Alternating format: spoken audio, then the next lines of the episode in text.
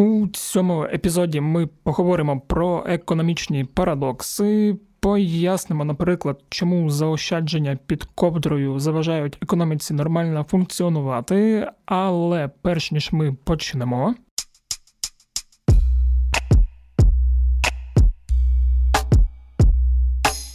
Усім привіт! Мене звуть Федір Попадюк, і це подкаст Кляті питання. Подкаст, у якому я відповідаю на усі ті кляті питання, що не снились жодному Гамлетові. Одразу маленьке прохання. Як і у випадку з попереднім епізодом, у описі до цього епізоду буде прикріплено посилання на невеличке опитування. Дуже прошу вас його пройти, щоб допомогти, так би мовити, налаштувати цей подкаст та зробити його максимально корисним. І одразу хочу подякувати тим, хто вже відповів на наші питання. Ви нам дуже та дуже допомогли. Дякую. А у цьому епізоді я буду не один. Разом зі мною буде моя колега Аня Хівренко. Привіт, Аня. Привіт, Федя. Скажи мені, Аня, а про що ми з тобою будемо розмовляти от в цьому епізоді? Я от днями читала про економічні парадокси і була дуже вражена тим, наскільки просто можна пояснити дуже складні економічні закономірності. От думаю, саме про це ми сьогодні і поговоримо. Так, коли ти мені пропонувала цю тему, вона мені дуже сподобалась, оскільки мені теж подобається всяке таке економічно повідомкове та парадоксальне. А оскільки окремого економічного подкасту у нас поки що немає, то будемо вважати, що це у нас такі тижні економічної просвіти в межах клятих питань. Ну і оскільки ти підготувалася краще, то будеш розповідати мені та нашим слухачам про те, що це за парадокси та якими вони бувають. Ти, до речі, з кимось спілкувалась на цю тему? Так, я поговорила з віце-президентом Київської школи економіки з економічної освіти Олесою Верченко. Зараз ми з нею швидко тобі і нашим слухачам усе пояснимо.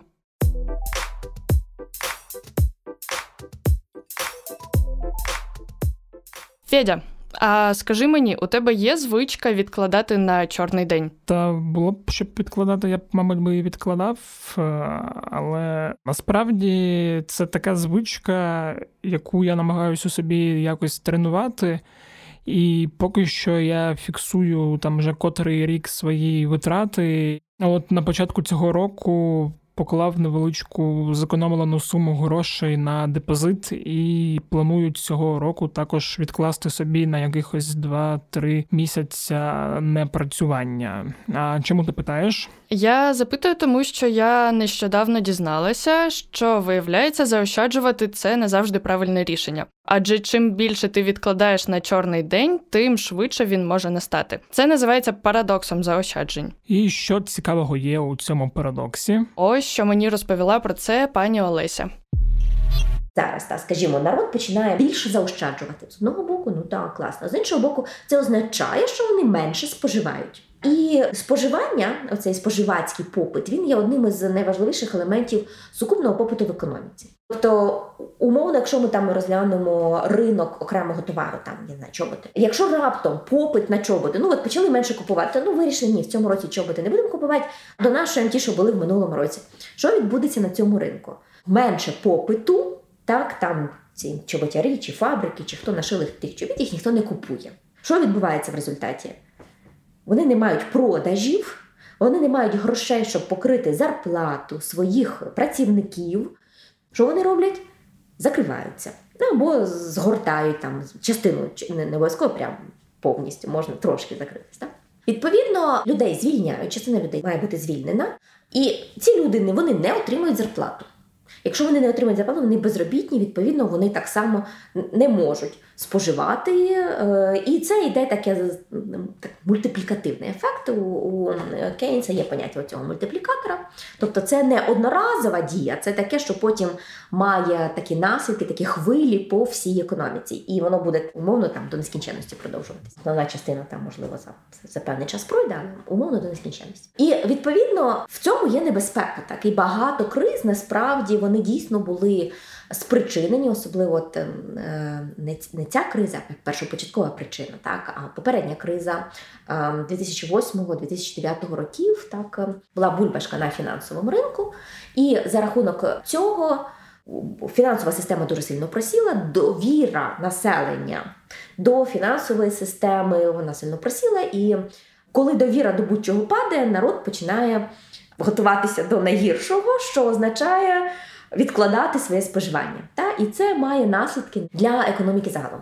Коли Кейнс це писав, це було дуже давно, і він писав, аналізуючи ем, велику депресію 20-х років Америки, яка потім поширилась на Європу. І його рецепт виходу з кризи якраз був, що треба робити щось, щоб е, збільшити оцей сукупний попит в економіці. Зокрема, треба наймати безробітних е, навіть умовно, щоб там Одна шеренга безробітних викапувала ями, інша за ними йшла, закапувала, тобто, наче в чимось зайняті, їм за це платити зарплату. Ну, звичайно, було б добре, щоб вони ще щось продуктивне зробили для економіки, а не просто ями викопували. Тобто е, треба е, знаходити способи стимулювання загального попиту в економіці або шляхом допомоги домогосподарствам, там або виплати їм якоїсь е, допомоги по безробіттю чи якихось там субсидій або знову ж таки прийняття їх на роботу, тобто надання їм доходу для того, щоб вони могли споживати, або напряму держава виступає як ем, частина цього сукупного попиту. Так? Тобто, це так, як про це думав Кейнс. Так? Не всі з ним погоджуються. Тому що коли ми говоримо про оцей ринок капіталу, умовно, чи е, ці заощадження, інша сторона цього ринку це інвестиції. Так? Тому що що таке заощадження? Хіба що якщо ми кладемо їх у вигляді там готівки під матрац, то вони лежать і не працюють. Так? Але ми знаємо там. Це ідея, що гроші повинні працювати. Тобто, якщо ці заощадження несуться в фінансову систему, давайте абстрагуємося поки що від там ненадійності фінансової системи і так далі.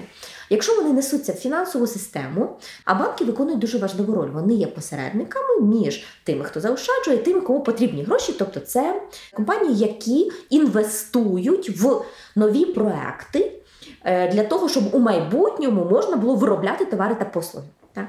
Відповідно, чим більший пропозиція заощаджень, тобто чим більше грошей, скажімо, є у банківської системи, які вони можуть запропонувати компаніям, тим менше є вартість цих грошей. Вартість грошей це відсоткові ставки. Так? Чим більше е, заощаджень, депозитів робить населення, тим нижчі відсоткові ставки, і це дуже добре з точки зору виробників. Тому що тепер ми можемо взяти, вони можуть взяти кредит під відносно нижчі ставки, тобто у них більше бажання там розвиватися, вкладати в нові проекти. І якщо відсоткові ставки падають, тобто і рівень інвестицій в економіці зростає, це велика частина сукупного попиту. Насправді сукупний попит складається з чотирьох частин: попит від домогосподарств, попит від компаній у вигляді інвестицій, попит від держави і попит від зовнішнього сектору. Так ось оця компонента попит з боку компаній вона зростає інвестиційний попит. Крім того, трошки йде така противага падінню в споживанні, тому що якщо падають відсоткові ставки, то деякі домогосподарства, які Позичають для споживацьких потреб, так вони почнуть позичати більше. Тобто тут з одного боку, начебто, у нас е, споживання впало, а з іншого боку, деякі принаймні люди, які раніше там не могли собі дозволити щось споживати, тепер можуть взяти відносно дешевий кредит і почати споживати. Тобто тут питання рівноваги, насправді, що там перемагає. Тому з одного боку, так, е, падіння попиту це не дуже добре. Ну, З іншого боку, ми ж так само не уявляємо, що постійне наростання попиту це дуже щось хороше для економіки. Та? Ми знаємо про ця проблема за надмірного споживання, яким характеризується там багато розвинених країн, там, зокрема Сполучені Штати. Тобто тут має бути завжди якась така здорова точка рівноваги. Як ми щойно говорили про цей парадокс е, е, чи прокляття ресурсів, так не можна однозначно сказати, що заощадження це погано. Просто все має бути на здоровому рівні. До речі, я бачила в одному з досліджень, що частка заощаджень у світі під час пандемії дуже збільшилася, і це, начебто, при тому, що коронакриза мала залишити свій відбиток на гаманцях людей. Як це можна взагалі пояснити? Взагалі, якщо подивитися тенденція світова, то в світі рівень заощаджень останні там десятиліття така тенденція йде вгору. Ми всі знаємо, що населення землі старішає, та, і така фраза в середньому. Ну, старіше це поняття відносне, та, тому що медіанний вік. Медіана це значить, що половина людей молодше, половина старше, умовно. Медіанний вік по світу 29 років. Це молодий, світ молодий. Але а, раніше це було, значить, нижче. Що це означає? Що в деяких країнах це ми говоримо середньо по всьому світі. Це ми говоримо про Африку, так в яких там багато дітей, е, тривалість життя не дуже висока, і про Японію, та в якій народжуваність не дуже висока, і тривалість життя дуже висока. Але в середньому це означає, що ми ближче посуваємося до такого середнього віку, коли е, е, типовий цикл життєвий означає, що люди починають заощаджувати, а не жити в, в мінус. І більш того, так як розвинені країни, а це багаті країни, вони старішають швидше. То якраз в цих країнах, відповідно, медіанний вік буде набагато вищий. І якраз в цих країнах ми спостерігаємо, що народ в такій стадії, коли вони вже можуть собі, ну в середньому, коли вони можуть собі дозволити відкладати велику частину своєї е, зарплати на майбутнє. Так. Це насправді має дуже такі довгострокові, такі дуже фундаментальні наслідки для світової економіки загалом. Але взагалі відсоткові ставки, відсоткові ставки, це вартість е, е, цінних паперів, да, оця дохідність, вона дуже сильно впала за останні там 10 чи 20 років. І одна із причин якраз те, що народ починає заощаджувати більше, ніж раніше. Тобто, чи це означає, що е, все глобальна трагедія, депресія для всіх? Напевно, що ні. Але навіть ось такі от ну, на, на, може, не дуже пов'язані, але ну, напевно, що все пов'язане в економіці. Насправді немає нічого не пов'язаного в економіці. Але має довгострокові такі наслідки для от, глобальної доходності на фінансові інструменти і так далі. Тут, от так як ви правильно сказали, два фактори. З одного боку, доходи впали. Так? Тобто, якщо падають доходи, а ми не можемо дуже сильно скоротити споживання, особливо в Україні, так? тому що ми бідна країна, у нас велика кількість доходу і велика частина доходу йде якраз на товари першої необхідності. Так? Тому, відповідно, коли у нас падають доходи, це означає, що ми практично все, що отримуємо, виїдаємо для того, щоб вижити. Так? Відповідно, це означає, що заощадження впадуть. З іншого боку, якщо, е, можливо, доходи не так сильно впали, але народ готується до е, гіршої ситуації в майбутньому, то вони починають скорочувати якісь певні свої статті витрат для того, щоб мати оці більші заощадження. Що перемагає, мені важко сказати В принципі, те, що ви говорите, е, може бути. Ну, може бути. Серед усього іншого, що я, наприклад, бачила в США, тому що вони зараз мають таку тенденцію, ну, на відміну від нашої країни, діти, коли вони вже там досягають якогось там такого віку, 21, 22, вони, як правило, виїжджають з дому та й живуть окремо. Але що відбулося, і це під час попередньої кризи, напевно, ще почалося. Оця частка дітей, які залишаються жити з батьками, вона значно зросла. Тобто, чому ми про це говоримо? Тому що це означає, що сукупні витрати на поточні потреби, так, навіть на той самий там будинок, меблі, так, якщо вони користуються спільними, то вони починають сильно падати. Відповідно, це означає, що якщо сукупні доходи не не, не так сильно впали, так, якщо вони все ще заробляють окремо, то заощадження на рівні домогосподарств в середньому країні вони будуть збільшуватись. До речі, соромно зізнатись мені як людині, що досить довгий час працювала на економічній правді, але от я багато чув про Кейнса, якого ви згадували на самому початку, і про його це кейсіанство. Але не дуже розумів, що воно означає, і банально лінився погуглити. І от нарешті я розібрався і закрив цей гештальт. Але давай резюмуємо: якщо я накопичив досить велику суму грошей, і вона у мене просто лежить у вигляді готівки під умовним матрасом, то це погано, бо гроші не працюють, а я наближаю цей чорний день. А якщо я їх кладу на депозит на умовний, то все добре. Так, і навіть коли ти кладеш гроші просто на картку, вони вже працюють на цілу економіку держави. До речі, я думаю, що з розвитком кешлес цей парадокс може зламатися, бо все менше людей зберігають гроші під матрасом, а тому вони так чи інакше задіяні в економіці. Класно, кладіть усі гроші на картку та на депозит, зламаємо цей клятий парадокс.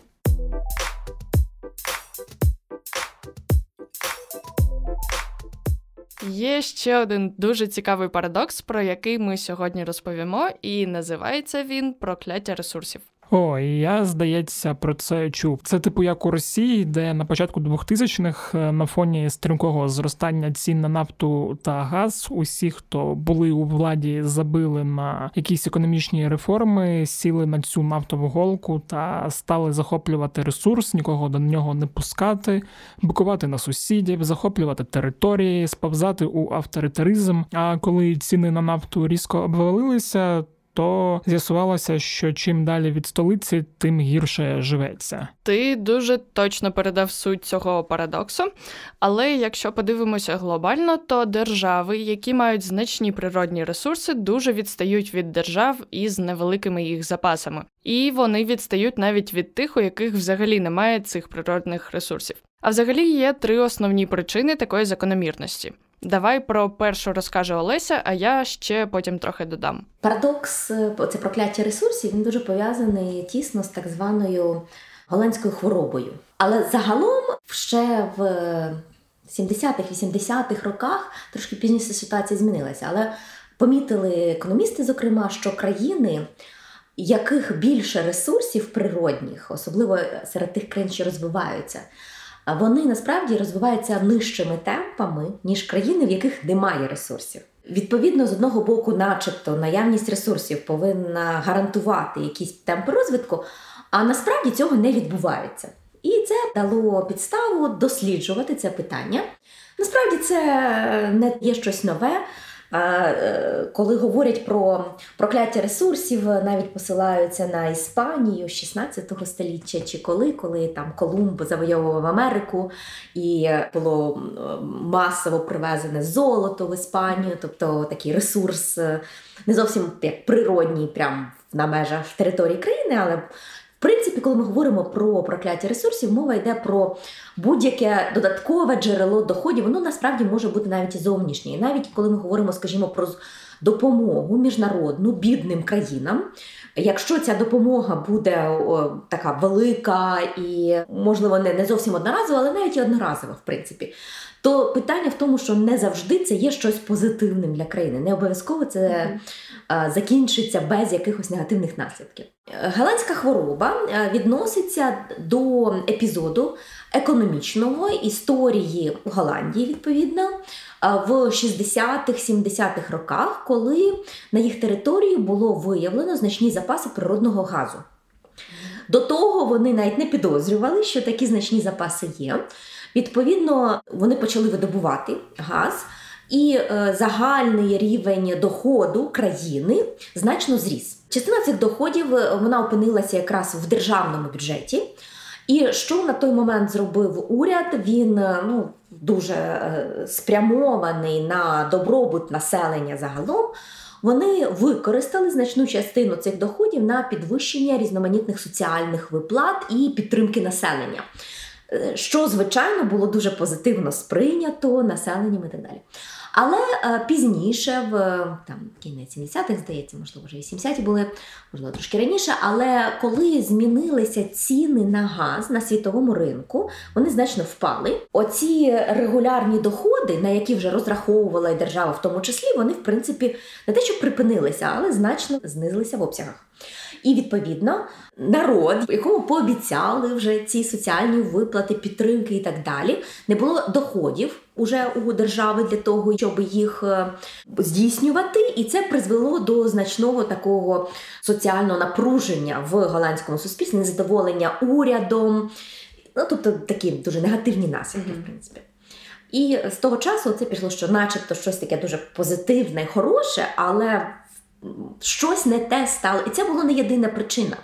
Що е, соціальні виплати не були зроблені. Там насправді надходження ось такого доходу від е, ну, несподіваного, та з різних можуть бути причин, воно призводить до декількох е, паралельних процесів, які відбуваються в економіці. І ось що ще я дізналася.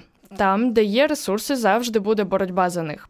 А вона, в свою чергу, може призвести або до зниження ефективності державного управління, або навіть до сепаратистських настроїв у цілому регіоні. І по Третє держави, у яких природних ресурсів дуже мало, зазвичай основним джерелом доходу роблять податкові надходження. І є один цікавий демократичний механізм: це коли громадяни платять податки, вони можуть вимагати ефективного та відповідального управління. А от у тих країнах, де економіка заснована на природних ресурсах, уряд не має необхідності оподатковувати своїх громадян, бо він і так, начебто, має гарантоване джерело доходу. Тому цей уряд і не відчуває на собі такого тягара ефективно керувати державою. Е, окей, а як е, влаштований цей парадокс? Можна на якомусь прикладі? Зараз Олеся все пояснить. Ну, наприклад, так щоб зовсім було е, нескладно це пояснити. От уявимо, економіка складається ну, з трьох секторів, хай три сектори. Один сектор це такий сектор, який спрямований якраз на використання оцього природного ресурсу. Тобто це експортний сектор, скажімо, як в Голландії, сектор видобування і продажі газу. Другий сектор це може бути інший, теж експортний сектор, але якийсь інший сектор. Ну, можливо, якась там техніка, можливо, якісь там меблі, я не знаю, може якісь там сільськогосподарська продукція, не має значення. Ну і е, хай буде третій сектор, ми можемо 25 секторів придумати, але для простоти хай буде третій сектор, це хай буде сектор послуг. Так? Будь-якій е, сучасній економіці сектор послуг складає велику частину. Та В Україні це більше 60%, в Америці, в розвинених країнах це більше 70%.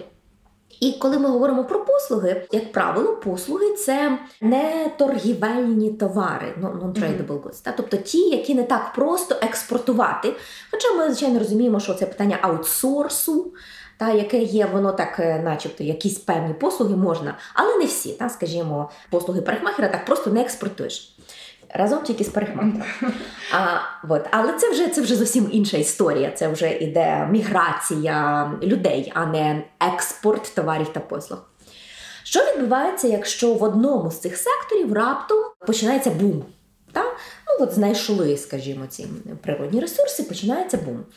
Це тут нічого поганого немає, це цілком класно. Так всі про це мріють. Якби в Україні ми теж знайшли якісь класні такі ресурси, то ніхто би не відмовився від них. Так? Але по мірі того, як нарощується експорт цього товару та послугу, послуги, що відбувається? Значить, експортери продають товари за кордоном, і потім вони, в принципі, заводять гроші в країну, ну як хоча б якусь там частину. Так? Це зчиняє тиск на національну валюту. Національна валюта починає укріплюватися. Ну, Це теж цілком природне явище.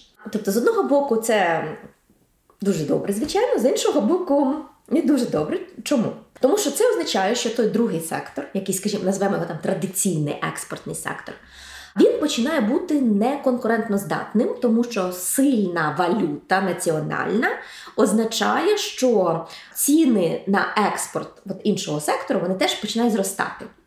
Тобто, уявіть долар там по ну, українському еквіваленті по 25 чи умовно, да? і раптом став по 15. Так? Тобто тут питання, що для експортерів це насправді не дуже добре. Для експортерів від цього сильно постраждає. Е, відповідно, той другий сектор він починає втрачати конкурентну здатність, і відповідно обсяги виробництва падають, трудові ресурси починають перетікати в інші сектори. Ну це це в принципі природне явище, трансформації економіки та далі. Тобто з цим сектором таке відбувається. Так, що відбувається з сектором послуг? Значить, по мірі того, як розвивається сектор, е, скажімо, цей сектор природних ресурсів, він починає. Е, заохочувати, приваблювати додаткові робочі ресурси, Тобто туди перетікають кадри, вони починають отримувати кращі зарплати, тому що цей сектор може собі це дозволити. Середній рівень зарплат в економіці взагалі зростає. І рівень цін в економіці насправді теж зростає, тому що е, якщо народ отримує більші доходи взагалі по всій економіці, то попит на товари та послуги зростає, що є очевидною причиною зростання цін, як на будь-якому е, ринку. Так, чим більше попит, тим більше рівень цін. Відповідно, в цьому неторгівельному секторі теж відбувається зростання цін і, і зростання зарплат. В принципі, тут знову ж таки це природний процес трансформації економіки, але ми повинні думати про. Е, те, наскільки це довгостроковий чи короткостроковий ефект. Чому в е, Голландії почалися ці негативні наслідки? Тому що в якийсь момент ціни на природний газ е, в світі вони впали, відповідно, доходи від експорту. Цього вони теж впали. Так? Тобто, якщо ми говоримо, що відбулося якесь таке зростання, яке є більш-менш постійним, і ми можемо на нього розраховувати, то тримати структуру економіки такою, як вона була раніше, ну в цьому немає сенсу. Економіка повинна розвиватися. Так? Але часто що відбувається, що економіка дуже сильно починає переорієнтовуватися на оцей новий сектор. І якщо раптом починаються якісь шоки в цьому секторі, тобто, наприклад, ціни е, на світових ринках, чи раптом виявляється, що ой, весь газ закінчився, чи ще щось. То е, економіка вже переорієнтувалася під нову структуру виробництва, ціни виросли, зарплати виросли, і раптом це джерело доходу воно зупинилося. Так? Е, відповідно, всім погано, тому що перелаштовуватись назад це дуже болісний такий процес, і будь-який розвиток взагалі він має бути гармонійним розвитком. Так, про це що зараз сталий розвиток. Не будь-яке зростання є хорошим, є правильним, продуктивним. Можна дуже сильно а, мати зростання в якихось секторах економіки, яке там не знаю, 10-15%, але як за чим вище стрибнеш, тим нижче падати. І Тому треба фіксувати ці сходинки умовно, по яких ми зростаємо, для того, щоб потім не дуже сильно засуватися вниз. Насправді ж з кожного правила є свій виняток, тому дуже багато держав, які мають значні запаси природних ресурсів, можуть досягати високого рівня добробуту і індустріального прогресу. Це, наприклад, ті самі США, Канада, Австралія. Це абсолютно правильно, і я дивилася одне дослідження, так е, ну достатньо давнє дослідження, е, яке порівнювало рівень розвитку е, різних країн в залежності від того, скільки в них є природних ресурсів. Там було розділено на два періоди, по-моєму, до 90-х і після 90-х. Так, до 90-х такий тренд був спадаючий. Чим більше ресурсів, тим менший темпи зростання економіки. Але в 90-х, в принципі, цей тренд трошки змінився, тобто він став позитивний. Так? І виникало питання: ну що змінилося? Так чому? Одна із відповідей була, що взагалі змінився ну не те, щоб контроль, але готовність, можливо, міжнародної спільноти країн долучатися до цих всіляких ініціатив е, антикорупційних. Тобто, скажімо, в Америці так Трампа дуже сильно критикували за те, що він відмінив там було якесь правило, що якщо лістінг компаній відбувся на американських біржах. Е, то треба, щоб ці компанії показали, що вони от ці всі доходи декларують в країнах, звідки вони походять. Там треба розібратися з цим законодавством, і це все було ці вимоги до лістінгів, тому що в принципі ну біржі, яка різниця, що там та компанія декларує, не декларує, це ж зовсім інша справа. Та? Але це було зроблено якраз такою метою, щоб е, ці великі конгломерати спонукати до прозорості, до легальності їхніх доходів е, і Ну, тобто таким чином допомагати, зокрема, там оцій боротьбі з корупцією. Ось такі всілякі ініціативи вони реально дуже сильно в 90-х, 2000-х роках та оця відповідальність.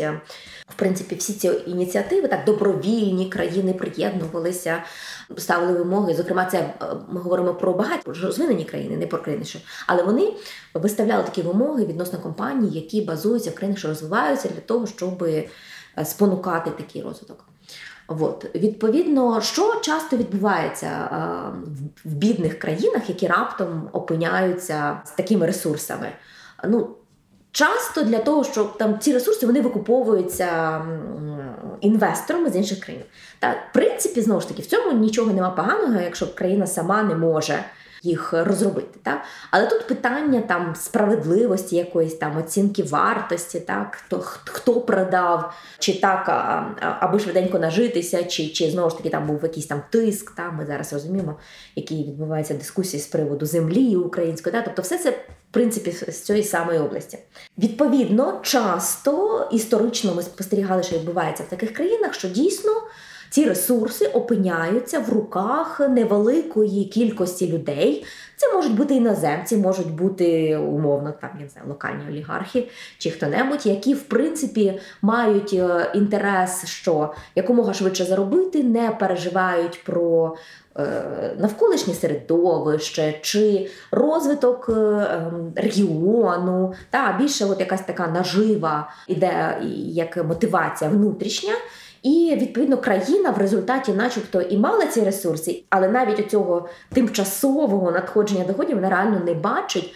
А знову ж таки, за рахунок того, що це дуже сильно викривлює економіку, та найом робочої сили, відволікання їх від інших ем, галузей. Знову ж таки, тут немає чого поганого, якщо людям нема що їсти, вони йдуть там, трошки більше зароблять. Але тут питання, що країна могла би мати набагато більше цієї доданої вартості з цієї сфери, ніж в результаті за рахунок оцих тому числі корупційних схем це стається.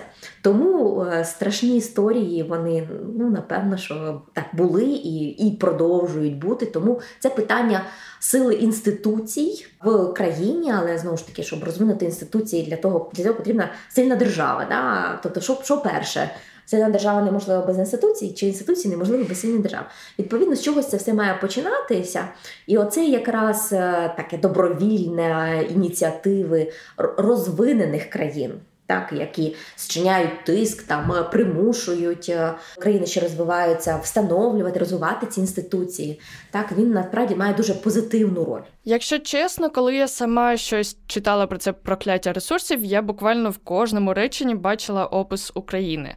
Але Олеся мені пояснила, що це не зовсім так, і всі наші біди пояснити цим прокляттям не вийде. Ну насправді Україну напевно що ні. Так, е, так, це класно. Ну, З одного боку, це класно, з іншого боку, е, знайти десь природній газ чи нафту було б зовсім не зашкодило. От. Але наразі у нас, ну може не стільки там Україну, скільки окремі частини України. Так, Ми бачили, що відбувається на Волині з видобуванням янтаря. Так, і це не можна сказати, що прям про це ніхто раніше не знав, але якимось е, чином, може через те, що це регулювання не таке сильне, як раніше. Але ми пам'ятаємо так ці історії, що відбувається з лісами після того, як е, таке варварське видобування е, цього янтаря бурштину так відбувається в цих регіонах. Відповідно, можна говорити про ці регіони, яких трошки це стосувалося прокляття ресурсів. Так? Тому що що відбувається в цих регіонах?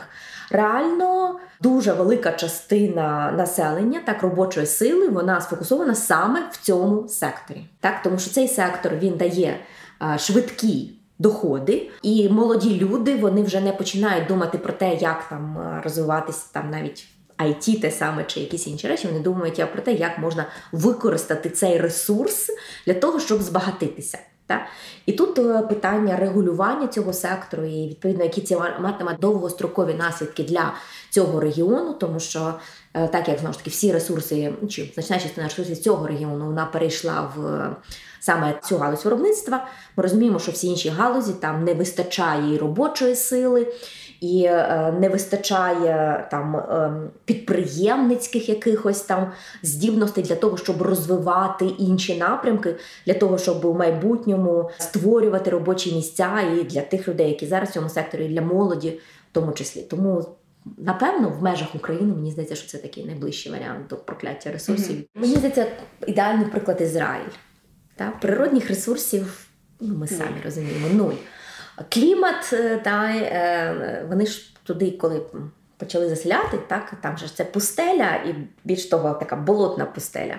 Такі не, не дуже гарні для сільськогосподарства. Та за досить короткий період е, вони стали експортерами сільськогосподарської продукції та, в різні країни світу. Я вже мовчу про it індустрію і, як кажуть, так, країна стартапів. І це правда скільки там розташовано хабів, ну не, не тільки по IT, так, але по, по різних сферах. Тому е, очевидно, якщо немає ресурсів, е, є мотивація розвиватися. Це не значить, що від ресурсів треба відмовлятися. Mm-hmm. От, але е, так, є позитивний ефект від ресурсів, це те, що вони є, а негативний те, що вони змінюють мотивацію. Так, ну якщо вже так зовсім провести якісь такі віддалені алегорії, то це як е, у батьків, які самі собі заробили, так і мають великий рівень доходів. Діти, як правило, втрачають мотивацію. Тобто, в принципі, оце щось щось на зразок цього. І передати оцю мотивацію, оце дуже важко. Воно так не працює, якщо сам не знаходишся в цих умовах.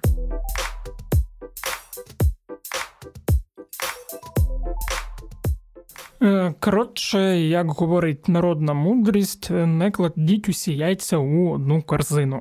І якщо коли мова йде про особисті фінанси, то радять не вкладати усі свої інвестиції у одне джерело, то у випадку з країнами доброю порадою буде не будувати економіку навколо одного ресурсу. Скажи, чи є ще якісь парадокси, які ви встигли обговорити? Є ще один цікавий парадокс, який ілюструє всю абсурдність людського буття, власне.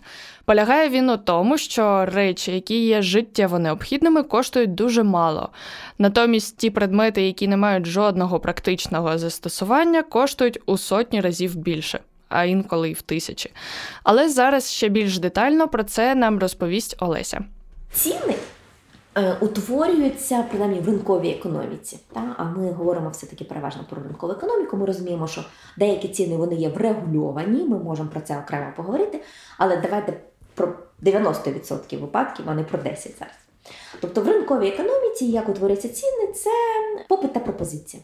Та, рівномага між попитом та пропозицією. І відповідно, якщо ми подивимося на парадокс цінності, так то класичний парадокс цінності він полягає в чому? Це умовно порівняння ціни води і ціни діамантів. Та, Це дуже таке класичне, це Адам Сміт кілька століть назад почав про це замислюватися. І питання в тому, що там для людини з точки зору там виживання, так вода, звичайно, є набагато більш ціннішою, ніж діаманти. Але чому тоді діаманти коштують в не просто в рази, не просто навіть в сотні разів, та в тисячі разів дорожчі, чим ті діаманти? Коли Адам Сміт про це думав, він переважно фокусувався на вартості виробництва скільки було витрачено там ресурсів для створення певних товарів чи послуг. Так? Але насправді ну, видобувати діаманти, воно напевно, що важко, але не так важко, як, скажімо, там, ну я не знаю, доглядати за хворим.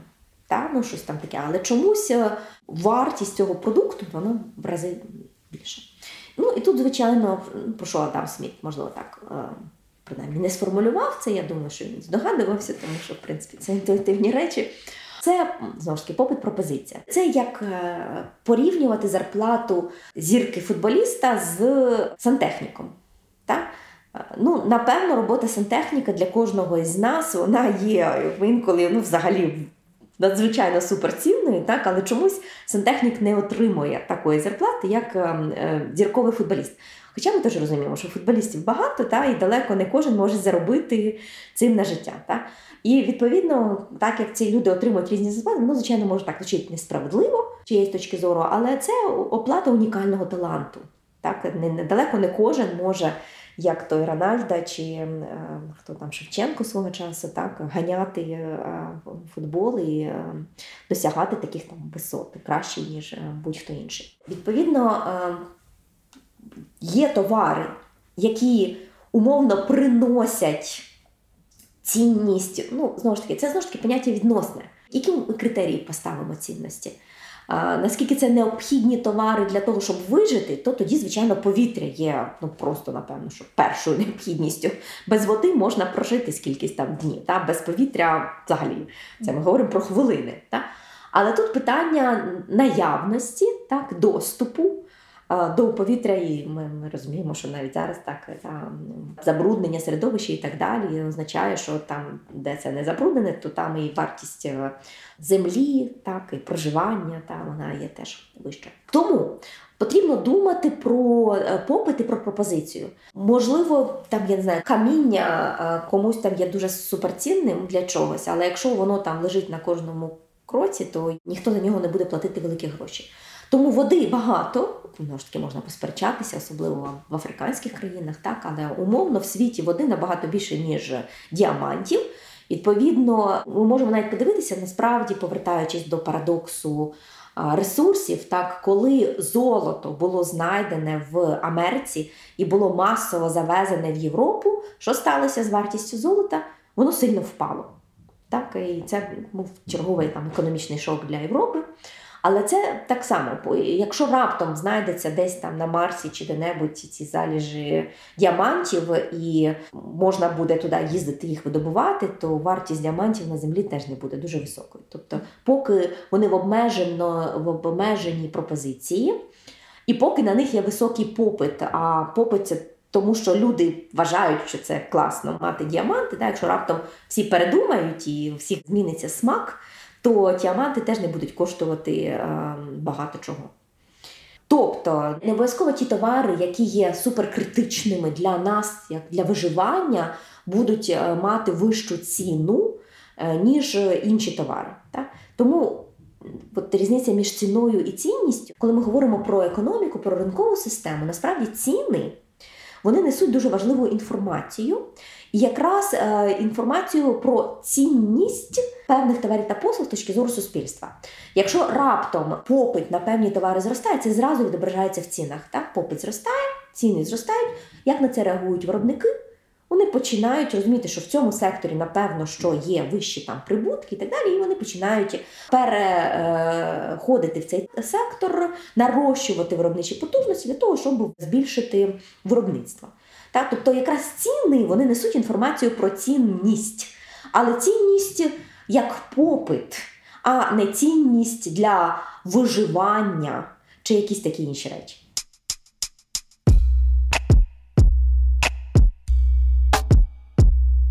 Ох, е, найдивніший для мене парадокс, особливо у контексті різного блискучого каміння, скла та металів. Але то таке. Дякую, Аня, що поговорила з пані Олесею та підготувала цей епізод. Будь ласка, а скажи, де можна слухати наші подкасти? Наші подкасти можна слухати у програмі Apple Podcasts, Google Podcasts, на SoundCloud, а також на youtube каналі Української правди а ще на нашому сайті. Також можна ставити оцінки на Apple Podcasts, коментувати та навіть ділитися з друзями.